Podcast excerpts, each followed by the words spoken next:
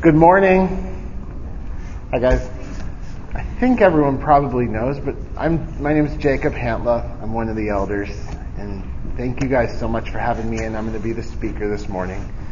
So, um, basically, what what I'm going to be going over is we're going to spend a long time today talking about guarding your heart. Proverbs 4:23. Okay, by the time that we're done, you'll have the verse memorized and um, at least be convinced of the need and hopefully be equipped to uh, follow what D1 is all about, guarding your heart. So, um, I know generally what, what we do is at the beginning of Wellspring, you go over all the disciplines D1, D2, D3. Um, D1, guard your heart or shepherd your heart the, through the Word of God to get the God of the Word. D2, shepherd your home. D3, shepherd the ministry. But what I'm going to do is we're going to jump into the lesson and we're going to see how all the, the disciplines work together all right, by the time that we get through this. So at the top it says D2, the heart. That is not right. It's D1, the heart. Proverbs 4:23. Please, if there is anything that I'm saying that doesn't make any sense, or you're like Jake, that I have a question, raise your hand. This is not necessarily lecture time, okay? Lots of questions and answers would be totally okay. Okay. So let, let's start with a. I just want to start in prayer. God, thank you for this day, for making another day that we don't deserve, that's evidence of your grace to us. Your mercies are new every morning. And God, I, I pray that as I talk today, you would guard and guide my words, that it would be your words that are that are spoken because we're we're opening your word on our lap and we we trust that it will be effective.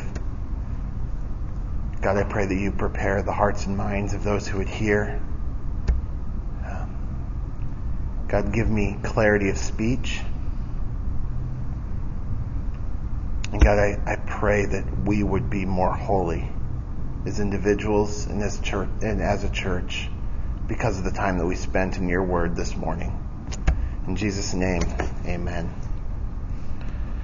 So Charles Bridges, writing on Proverbs 4:23, which is the wellspring verse, guard your heart with all vigilance, for from it flow the springs of life. Charles Bridges, writing on that verse, wrote, and that's the quote at the top of your page. If the citadel be taken, the whole town must surrender. If the heart be seized, the whole man, the affections, desires, motives, pursuits, all will be yielded up. The heart, the citadel of man, the seat of his dearest treasure. It is, a, it is fearful to think of its many watchful and subtle assailants. Let it be closely garrisoned. So, Normally, I, I know in Wellspring you do review D1, D2, D3. We're just going to be starting with D1, okay? The heart. And what we're going to see is all of your life flows out of your heart. And your heart doesn't just affect you, it, it does affect your home. In shepherding your home, shepherding your heart must be preeminent in that. You, you can't lead your home to a place where your heart isn't already. And you certainly can't lead your ministry with the church and your small groups among the other women to a place where you haven't already been with your heart. So let's take some time to unpack Proverbs 4:23 and some of its implications so that we can care well for our hearts, our homes, and our ministry. Okay, we're going to learn from Solomon's inspired words. We're going to learn one incredibly simple powerful and absolutely necessary fact. And armed with that fact, we're going to understand the importance of the battle for our heart. We're going to be better equipped to pursue God, better equipped to fight sin, and better equipped to accomplish all the disciplines of Wellspring. So look back at Proverbs 4:23. It's incredibly simple and profound. It's on the back of your binder or open your Bible and it's written all over the, the note sheet as well. You're going to have it memorized in a few seconds, so you won't even have to look down. It says, Keep your heart with all vigilance, for from it flow the springs of life. In Proverbs 4:23, there's a what, a why, and a how. Look down really fast. See if you can find the what or the command, the why, the reason why you follow that command, and then the how. That's that's the outline for today. So it's, it's pretty simple. The what, the why, and the how. The what. There's a command that Solomon, the wise father, has for his his son. What is it?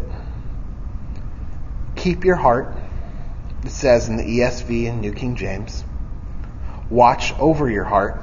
It says in the NAS. Or guard your heart. It says in the Holman Christian Net and NIV. Um, let me let me just sort of sidetrack for a quick second before we jump back into this. Something that's so helpful when you're studying the Bible. This is just I don't I don't read Hebrew very well, and I'm not sure how many of you guys do either, or Greek. And it, the Bible was written in those languages, and sometimes English really closely mirrors them, and it's really easy. You read the English and you just understand what it what it meant. But sometimes there's shades of difference, and we just don't have the right word. We don't have the right expression, and sometimes it can lead us astray. Like John 3:16, "For God so loved the world." Sometimes you might think, for God loved the world so much, but that's not what it's, because that's what it sounds like. God so loved the world, but it, it's actually God loved the world in this way. Because so can mean different things in English. And, and you can, if you read in one English version all the time, you can sometimes, English can lead you astray a little bit. So that's why I, I put a few different versions there for you. And it's a, it's a discipline I'd recommend you guys use in your reading as well. I use it all the time because I don't read Hebrew and Greek very well. Um, when I, whenever I'm studying a verse, I actually will print out, or a, a passage, I'll print out three or four different versions and look, compare them, circle all the places where they're different. Because if you get in good versions um, that, that try to be literal, if you start seeing major differences, that might clue you in. Oh, there's something going on here where English doesn't clearly express it. And plus, if you spend the time just really digging in, looking, comparing, observing where there's differences in English among the English versions, by the time you're done with that, you'll really know the passage. It's just a, a discipline that I use that's really helpful. So I, I'm showing it to you there. Does that make sense? The, the versions I'd recommend would be those that really try to be literal. So New American Standard, Holman Christian, English Standard, um, Net's good to throw in there as well. Um, and then New King James NIV might be good. So, so those that I referred to there, um, but especially the Holman Christian, ESV, and NAS would be the ones that I'd recommend you use. Anyway, so back to the what. Sorry for that little aside. What's the command? Guard your heart. And, and how is he supposed to do it? With all vigilance, above all, all else, with all diligence. And why? Because from the heart flow the springs of life. It's the source of life. It's the wellspring of life. Okay. Proverbs 4:23 is super easy to understand. Um, you probably have it memorized already, just having gone through it a few times. And I recommend that you do commit it to memory. Guard your heart, the what, with all vigilance, the how, for from it flow the springs of life, the why. We're going to go backwards through the verse, starting with the why, then the how, then the what. So let's start with the why. The heart is the wellspring of life.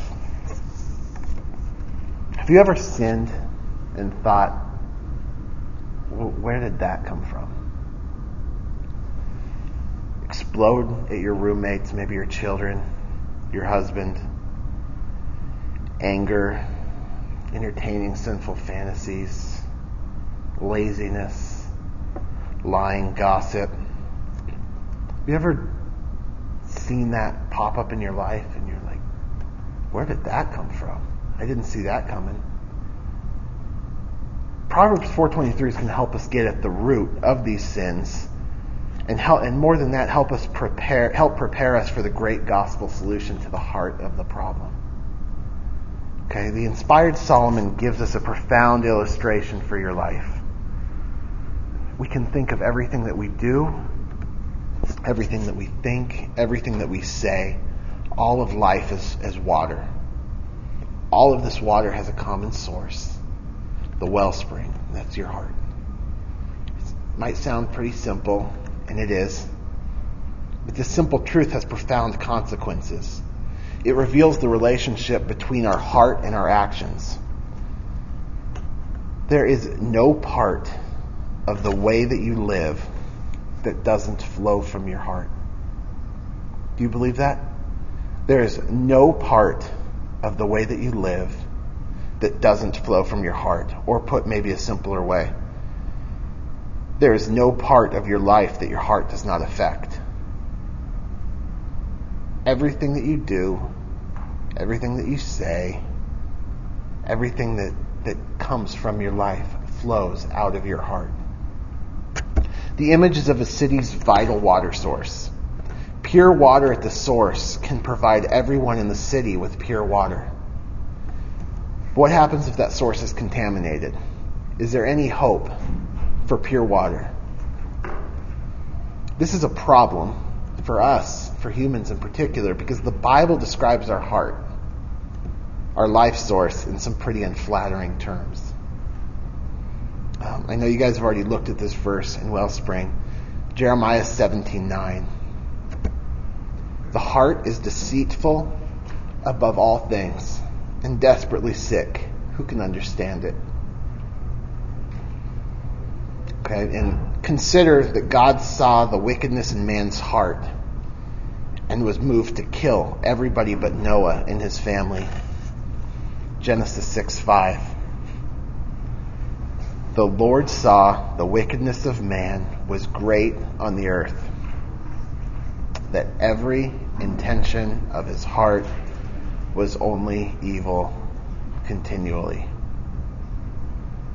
And actually, Eliana's lesson, my daughter's bedtime lesson a few nights ago, was this that the flood didn't fix the problem. So when you read that, um, that's not just talking about those people back then. The flood didn't fix the problem. Mankind still has the same problem that every intention of his heart was only evil continually. So if there's no part of your life that doesn't flow from this wellspring, this wellspring is deceitful, desperately sick, and only evil continually, what would you expect to come from the woman with an evil well source or evil life source?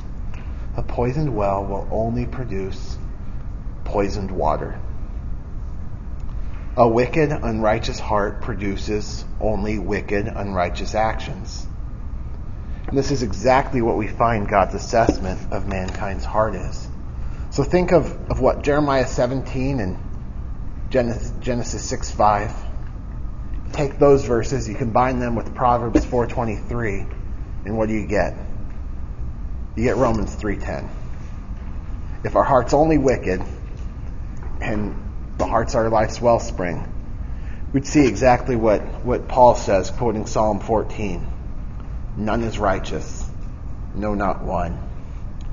No one understands, no one seeks after God. All have turned aside. Together, they have become worthless. No one does good. No, not one. No one naturally has a good heart, and no one does good before God. We're a bunch of wicked people with unrighteous lives because we had wicked hearts. But remember, God doesn't leave the Christian in this condition. Speaking of the new covenant with Israel, the Christian, uh, Christian Gentiles get to enjoy as well. God says in Ezekiel 36:26. Open your Bibles there, Ezekiel 36:26. I'll give you a second to find it.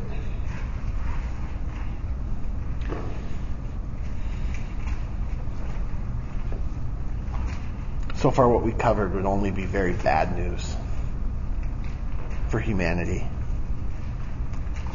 But setting us up with the bad news gives us, prepares us to receive the good news and explains the degree of miracle that God accomplished when he gave us a new heart. Ezekiel 36:26 speaking of the new covenant with Israel that Christian Gentiles get to enjoy as well. God says, "And I will give you a new heart, and a new spirit I will put within you. I will remove the heart of stone from your flesh and give you a heart of flesh. I will put my spirit within you and cause you to walk in my statutes and be careful to obey my rules. I'm not sure if all you guys know, but I, I do anesthesia. I'm blessed to have a super sweet job where I just give anesthesia all day, but I work at the heart hospital a lot, and a lot of my patients have just had heart attacks. It's when you see this verse talking about a heart of stone, I'm not sure if any of you guys are in the medical field, but if you see someone in cardiogenic shock right after they've had a massive heart attack, and you watch what their heart does with the blood going in, the blood going out, their heart literally is like a heart of stone. All of a sudden, there's no blood pressure. Your blood pressure is like 60 over 50. There's no pump there. A heart, stone doesn't move very well. Stone doesn't pump. Stone, it's not how your heart's supposed to be for a lot of people, the only solution in that situation is a heart transplant. That's exactly what God did. Our, our hearts were so beyond repair. It's not like we just needed a little medication and we'd get by. We had stone cold dead hearts. And God took those out and gave us a fresh, new pumping heart. I've seen heart transplants. They're amazing. You have a heart that's ugly, sick, big, and boggy, not moving. You take this heart fresh, young, put it in, and all of a sudden everything changes. Kidneys that weren't working work. The patient wakes up with it almost with a new mind, it seems, because you you fix the source, the source of all the blood, and that's exactly what God did, but to a greater degree than any physical heart transplant ever could. God promised Israel that He would someday give them a heart transplant. And knowing what we know from the verses we've gone over, that's our only hope. Right? You can't you can't fix our problem by by giving us fancy new pipes. You can't fix the problem by by changing behavior. If the source is rotten and all of our life comes from the source, you have to change the source. And that's exactly what God did in the gospel. When God saves us, you, Christian, had an old, dead heart of stone and God gave you a fresh new heart of flesh. You were born again, John 3 3. You're a new creation, 2 Corinthians 5:17, and God has given you a new heart. We used to be slaves to sin because our heart was sinful. We used to be disobedient from the heart. But Romans 6:17 tells us what God has done. Flip there, know this verse, underline it, love it. Thanks be to God. Romans 6:17. You who were once slaves to sin have become obedient from the heart to the standard of teaching to which you were committed. Thanks be to God. We've become obedient from the heart. And having been set free from sin, we've become slaves to righteousness. John Flavel, the 17th century Puritan, said it well. I think this quote is on your sheet. Yeah. The heart of man is his worst part before salvation, and it is, be- it is his best part after it. The heart of man is his worst part before salvation, and his best part after it.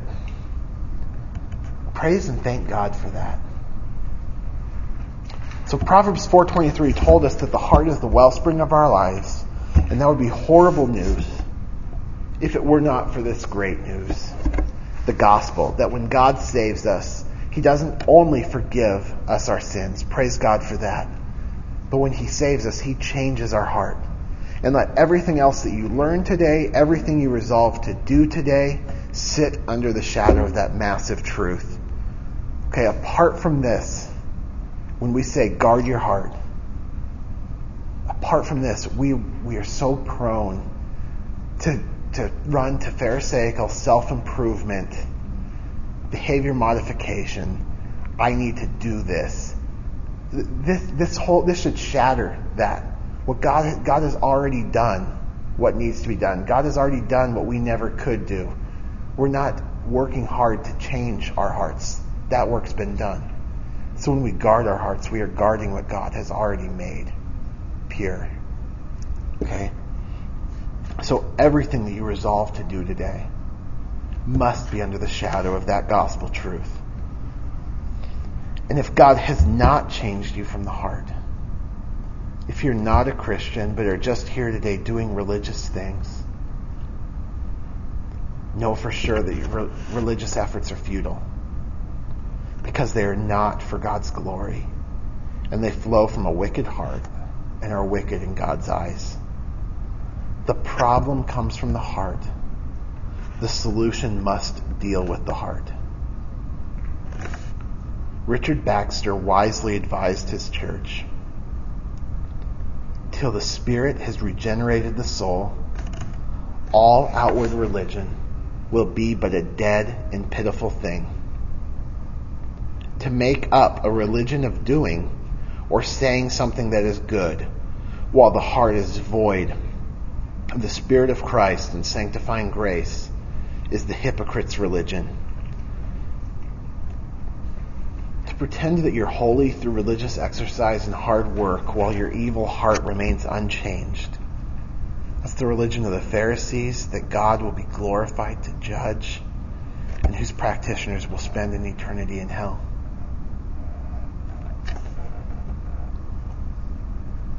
I think it's wise to do what Paul commanded in, in 2 Corinthians. At the end of that book, he says, um, basically test yourselves to see whether you're in the faith. Consider why are you here? Why do you come to church? Why do you do all of this? And he, he says that's not a scary thing to do. Because don't he says right after that, don't you know you'll pass the test? if Jesus Christ is in you.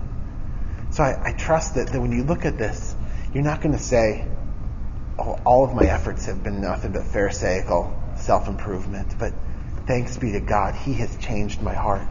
May I never resort to any of that law keeping, law doing stuff that, that, that would seek to do anything other than guard this, this fresh, new, pure heart that God's given me. Okay, so, so I'd say test yourselves. Because you'll pass the test if Jesus is in you. Think about your parenting, moms. Does your parenting recognize this reality in your kids? That the greatest need that they have is a new heart, not law keeping? When you come to the Word in the morning, is the reason you're opening your Bible? Is it because of the gospel? Is it under the shadow of the gospel because of what God's already done?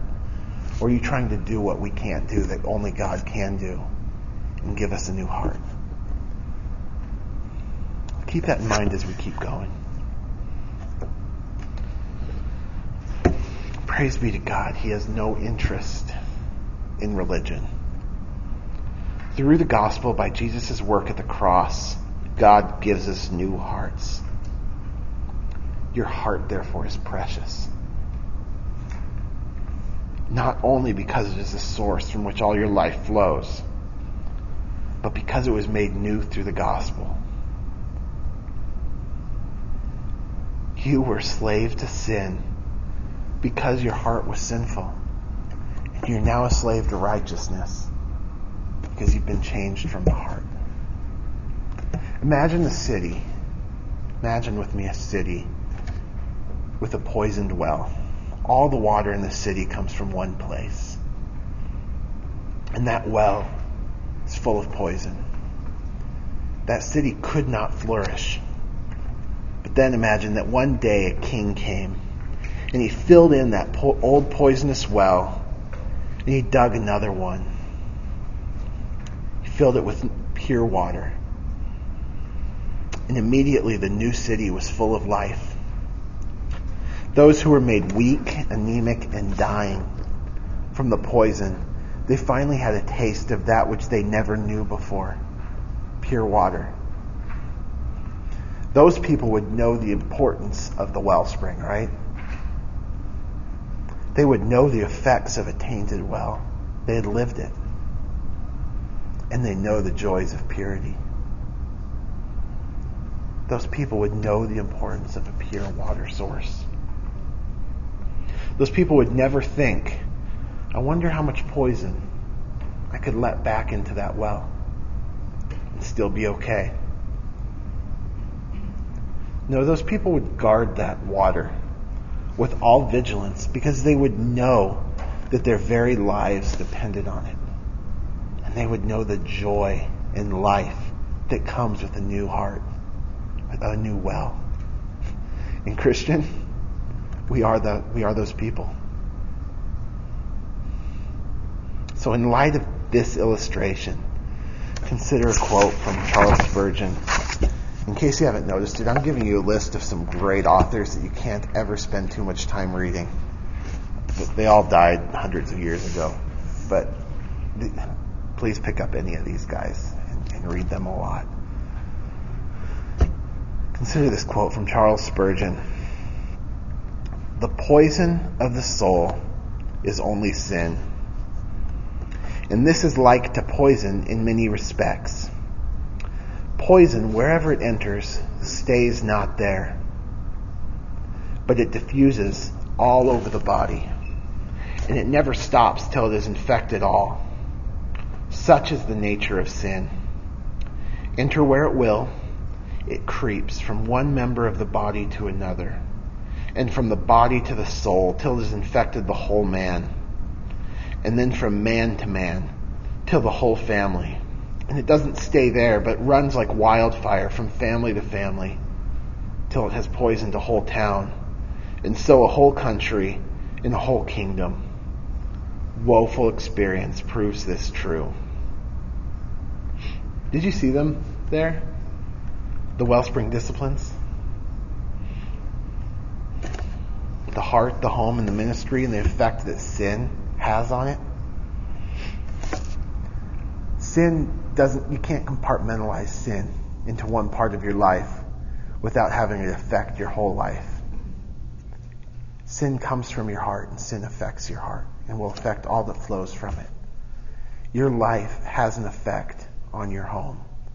So what you let into your heart, what you guard your heart from and to, will necessarily have an effect on your home. And sin won't be content to only ruin your home. That little sin that you thought you could keep compartmentalized over on the side, I can handle it. It will infect your heart. It will seek to ruin your home. And then it'll try to run rampant in our church. That's why you, we always start with D1. We can't play leapfrog and say, I just want to be a good mom. I just want to have a good house. And think, I can do it any other way than caring for my heart. Oh, I love Grace Bible Church. I, I want my small group to be, I, I, want, I want to be that woman who, who serves my small group so well, who's caring for the, for the sick, caring for the needy, helping the other moms, preaching the gospel to others discipling younger women, women. I want, or younger women, I want the older women to be pouring into my heart, into my life. Don't play leapfrog over D1. You'll never get there. You'll bring that sin right in. It'll infect your home. And for the sake of our church, Jesus Christ died, gave his own blood for this. That's why Paul says to the Ephesian elders, watch your heart. Watch your life because this church is precious. God bought it with his own blood. Okay, and, and now we're starting to see the effects that letting sin into your own heart will have. The truth is that the heart is the wellspring of life. That truth leads very naturally to Solomon's command in 423. So, so we've gone over the why. If the heart's the wellspring of life, what should you do with it? Well, you should guard it.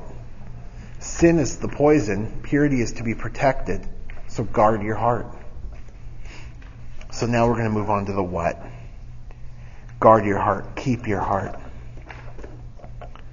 Um, keep, watch, guard. It's an imperative.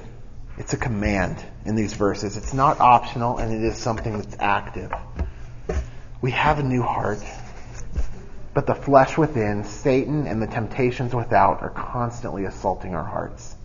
They're seeking to taint it with sin, so set up a guard for your heart. I'm not talking about guarding your heart like you might set up a chain link fence and install security cameras. Something you would that's passive, it just happens. You do it one time and you're sort of protected for a time. That's what you do for sort of important things. Okay, we don't just set up an alarm system and, and leave and not think about this. Um, we're talking about your heart, the wellspring of, your, of our lives. And like Spurgeon said, let the chief fortress surrender to the enemy, and occupation of the rest will be an easy task. Let the principal stronghold be possessed by evil, and the whole land will be overrun thereby. So open up your Bibles to Psalm 119.9, and we're going to see another illustration of, of how we should be guarding our hearts. While you're opening there, um, I'd like to tell you what the United States does to guard its most important assets. You guys know what NORAD is? It's the North American Aerospace Defense Command. Um, it's placed deep within the Cheyenne Mountains. It's actually surrounded on every side by at least 2,000 feet of granite. So that's our, our entire, that's the, the center structure for our, our defense system. If that goes down, the United States is paralyzed to defend itself. An enemy who wanted to conquer us would love to destroy the heart of our defense. So what do we do with it? 2,000 feet of granite minimum on every side. Enclosed by thick doors, blast valves. It has its own multi-million gallon water source. It has multitude of all kinds of sensors, constantly assessing for any and every threat to its own security. It could survive a near direct hit with a nuclear bomb. That's the kind of guarding that God's word is exhorting us to. Okay, that's like the modern day equivalent of walls and a constant presence of alert sentries that Solomon probably had in his mind cities would constantly have sentries up. They'd have walls surrounding them, and there'd be guards always on always on watch because they they knew that there were enemies that wanted in. So how do you guard your heart? David in essence asked this question in Psalm 119 verse 9. Read this with me, looking for how David guarded his heart. How can a young man keep his way pure? By guarding it according to your word. With my whole heart I seek you. Let me not wander from your commandments. So, how did David guard his heart? He guarded it with God's word. David guarded his heart by seeking God through his word.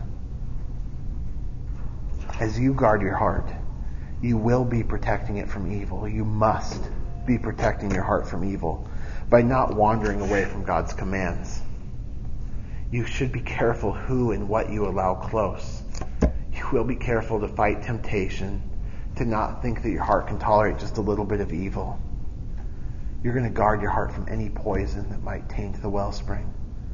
But we see more importantly and more fundamental here in this verse to guard that guarding of your heart isn't just what you keep out, but what you keep in.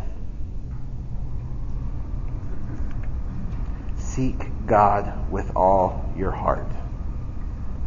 Do you see echoes in this verse of discipline one of Wellspring? What do we say? Look at look at discipline one in Wellspring on the back of your binder. Read it out loud because I don't have my binder with me. Chris, can you read it out loud for us? She prayerfully shepherds her heart toward God through the Word of God, and in particular the gospel. Okay. So when you think guard your heart, we're not only saying guard it from evil, you must guard it from evil, but we, we shepherd our heart away from evil to the God of the Word. And we do that only through the Word of God. Okay, and that's you see that's what David did. How does a young man keep his way pure? By guarding it according to your word. What does he say? With my whole heart I seek you. Let me not wander from your commandments. So as we guard the wellspring of our heart, we must be shepherding our hearts to the Word of God, to get the God of the Word. In guarding your hearts, make sure that you are not shepherding it to Pharisaical, behavior focused religion, but to God and the gospel. I'd say a good question to ask in your efforts at shepherding your heart, which you must you must have efforts to shepherd your heart. If I was to ask you, what disciplines, what practices do you have to shepherd your heart?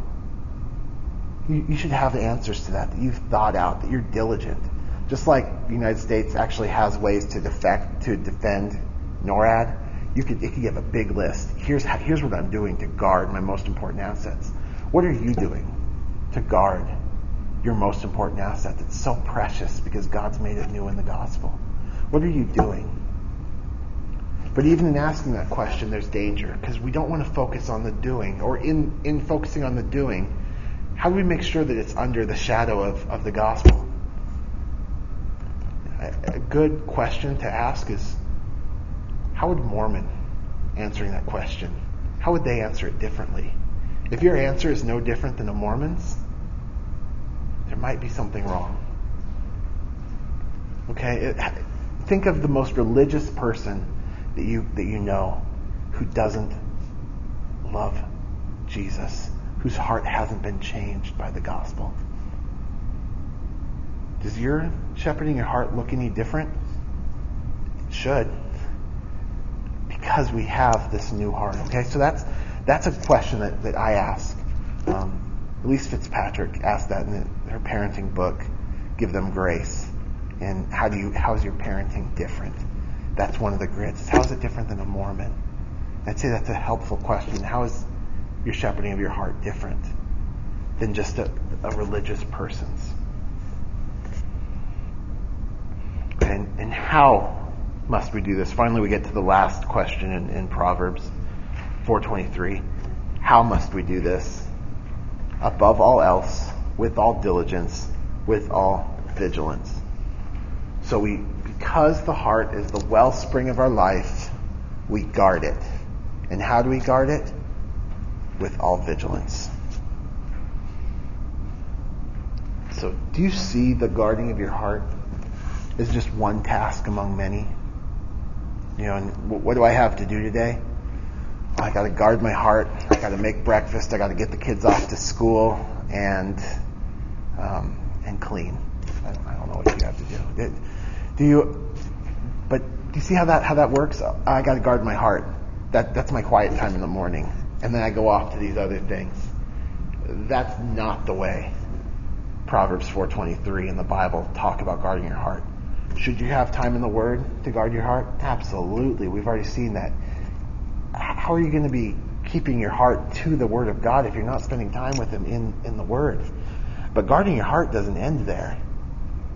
And it's not oh, I diligently study for 45 minutes in the morning, and then I diligently go about the rest of the day. No, as you do everything in life, you're diligently guarding your heart from sin to God. Guarding your heart is not just one task among many, and it's above all else. And when the Bible commands us to do something above all else, that's the way that uh, the Holman Christian the NIV translate that Hebrew phrase. When the Bible tells us to do something above all else, we should probably listen. It isn't a suggestion, and it isn't something that would be good to do in addition to the other things. It must be the, the most important task of your life, done in all of life, and done with more energy than anything else you do in life. Okay, like the Secret Service vigilantly protects the president. Like the United States, almost over the top, protects NORAD. And like a city would protect its water supply. We must guard our hearts vigilantly, diligently, above all else. Okay, so as, as we think about the need to diligently guard our hearts, there's something sobering that I'd like to, us to consider. Consider the one who wrote the book of Proverbs. Solomon. He, he wrote this command. Surely he knew the fact that if a life is to be pure and holy unto God, the source, the heart, had to be pure as well. Solomon wrote these words. He knew them and was convinced of them better than you or I probably ever will be. But being convinced of the necessity and the goodness of heart shepherding is not sufficient. Agreeing with Solomon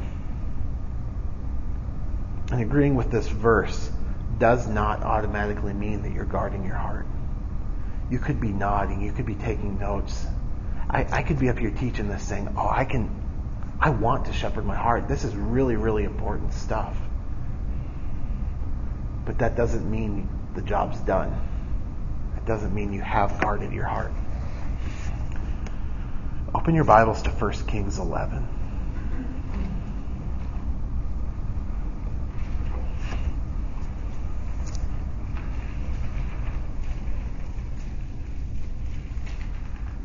And I'm not going to say, Scott always says to those white pages in the back that you haven't opened to. I know they're not white pages because you guys are all reading, reading through the Bible in a year, right?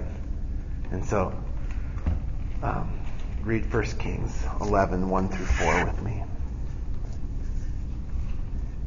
Remember, this is talking about the guy who wrote Proverbs 4.23.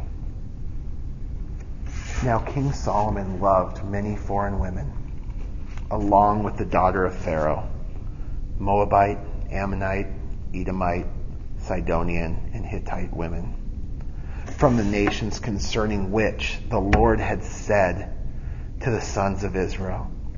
You shall not associate with them, nor shall they associate with you. Why? For they will surely turn your heart away after their gods. The kings, it said in, in the law that the kings were supposed to write a copy of the law for themselves. Solomon knew this verse. Solomon knew not to marry many women or gather together many horses. All the things that the law said, oh, when you get a king, make sure he doesn't do these things because his heart will be turned away. Solomon let little compromise in, little sin here, little sin there. But he was the wisest man who ever lived, right? So he could handle it. Solomon held fast to these in love. He had 700 wives, princesses, and 300 concubines, and his wives turned his heart away. For when Solomon was old, his wives turned his heart away after other gods, and his heart was not wholly devoted to the Lord his God, as the heart of his father David had been. And consider the horrible effects on Solomon's heart, home, and ministry due to a series of compromises in the area of heart shepherding. Solomon's heart was led astray. He wasn't wholly devoted to the Lord. Look at the effect on his home. What did his, what did his kids do? Divide the kingdom. Particularly divide them after other gods. What was his God ordained Holy Spirit anointed ministry. Uh, watch over Israel. How did little compromises in his heart affect his ministry? Well, within a generation, the kingdom was divided. King after king after king. If you've read First Kings, Second Kings, First Samuel, Second Samuel, you know what happened. Um, the nation, through started with some compromises Solomon could handle, right? pretty soon the whole nation, king after king, person after person, was turned away after other gods. the nation ended up in exile in a foreign land, temple burned down. All started with a man who knew he should shepherd his heart, he should guard his heart, letting a little compromise in. It is not enough to just know that you must do this. We must do this above all else, vigilantly, diligently, and do it from a new heart that has been given to us in the gospel. God's given you a new heart. He's given you the Holy Spirit. And He commands you and enables you to guard your heart. We must do this above all else. No days off, no higher priorities. This is a lifelong faithful process. So the question I have for you is, how well have you been guarding your heart? Just like a city might monitor its water supply for evidence of poison, so too we should evaluate what is flowing from our wellspring to see how the source is. This is why wellspring, you get homework that helps you evaluate your heart. Maybe you've been guarding your heart very well. Praise God. It was His heart, the new heart that He put in. And maybe, maybe you haven't. But today's the day. So hopefully after this you know that guarding your heart is your most important priority. So for your homework this week, you'll be reading some questions to evaluate the guarding of your heart. You should have a homework sheet with you. And as you consider each one of these, please recognize that what you are seeing is evidence of what is in your heart. And we are considering our hearts in the shadow of the cross where Jesus died to give us new hearts and reconcile us to Him. C.J. Mahaney says, we study our hearts in the shadow of the cross as a means of protecting our hearts from the daily presence and opposition of sins. If you don't watch, you'll inevitably weaken. John Owen says, be killing sin, or it will be killing you. I will read a few of the questions from the homework now. As you look at your heart and what flows from it, do you sense a presence or absence of affections, of love for God? How do your prayers reflect the vigilance with which you guard your heart? What lures your heart away from God? Consider what you did in your free time last week. What was the effect that this had on your heart?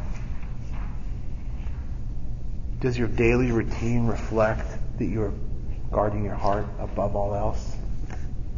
What about your entertainment choices? In your use of free time? Does this reflect that you're guarding your heart above all else?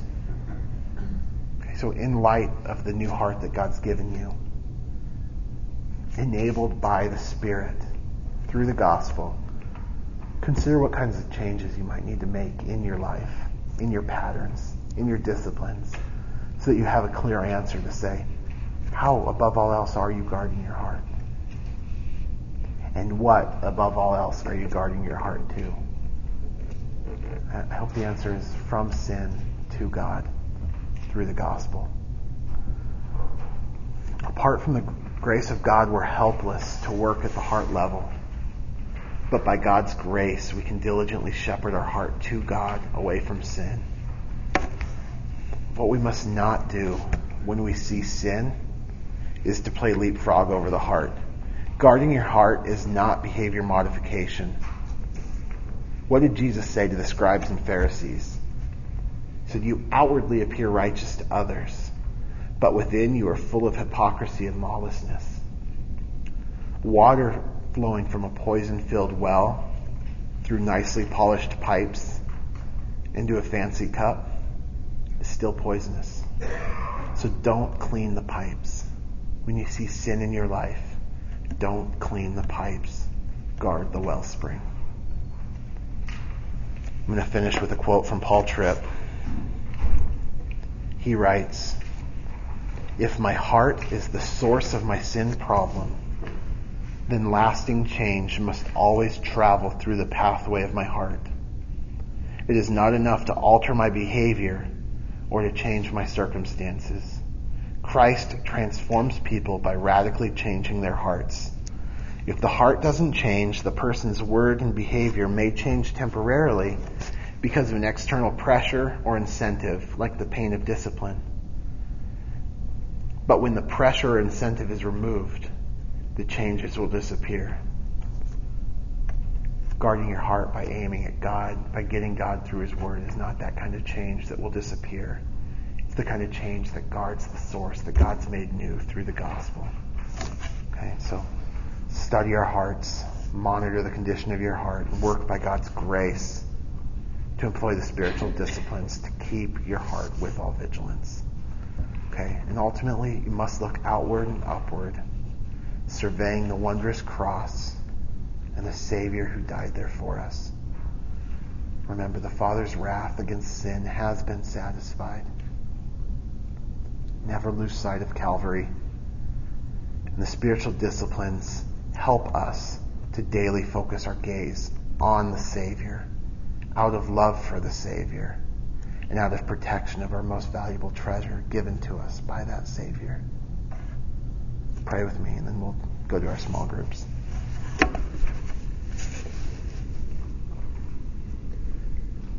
God, thank you for doing what we never could do, never would have wanted to do.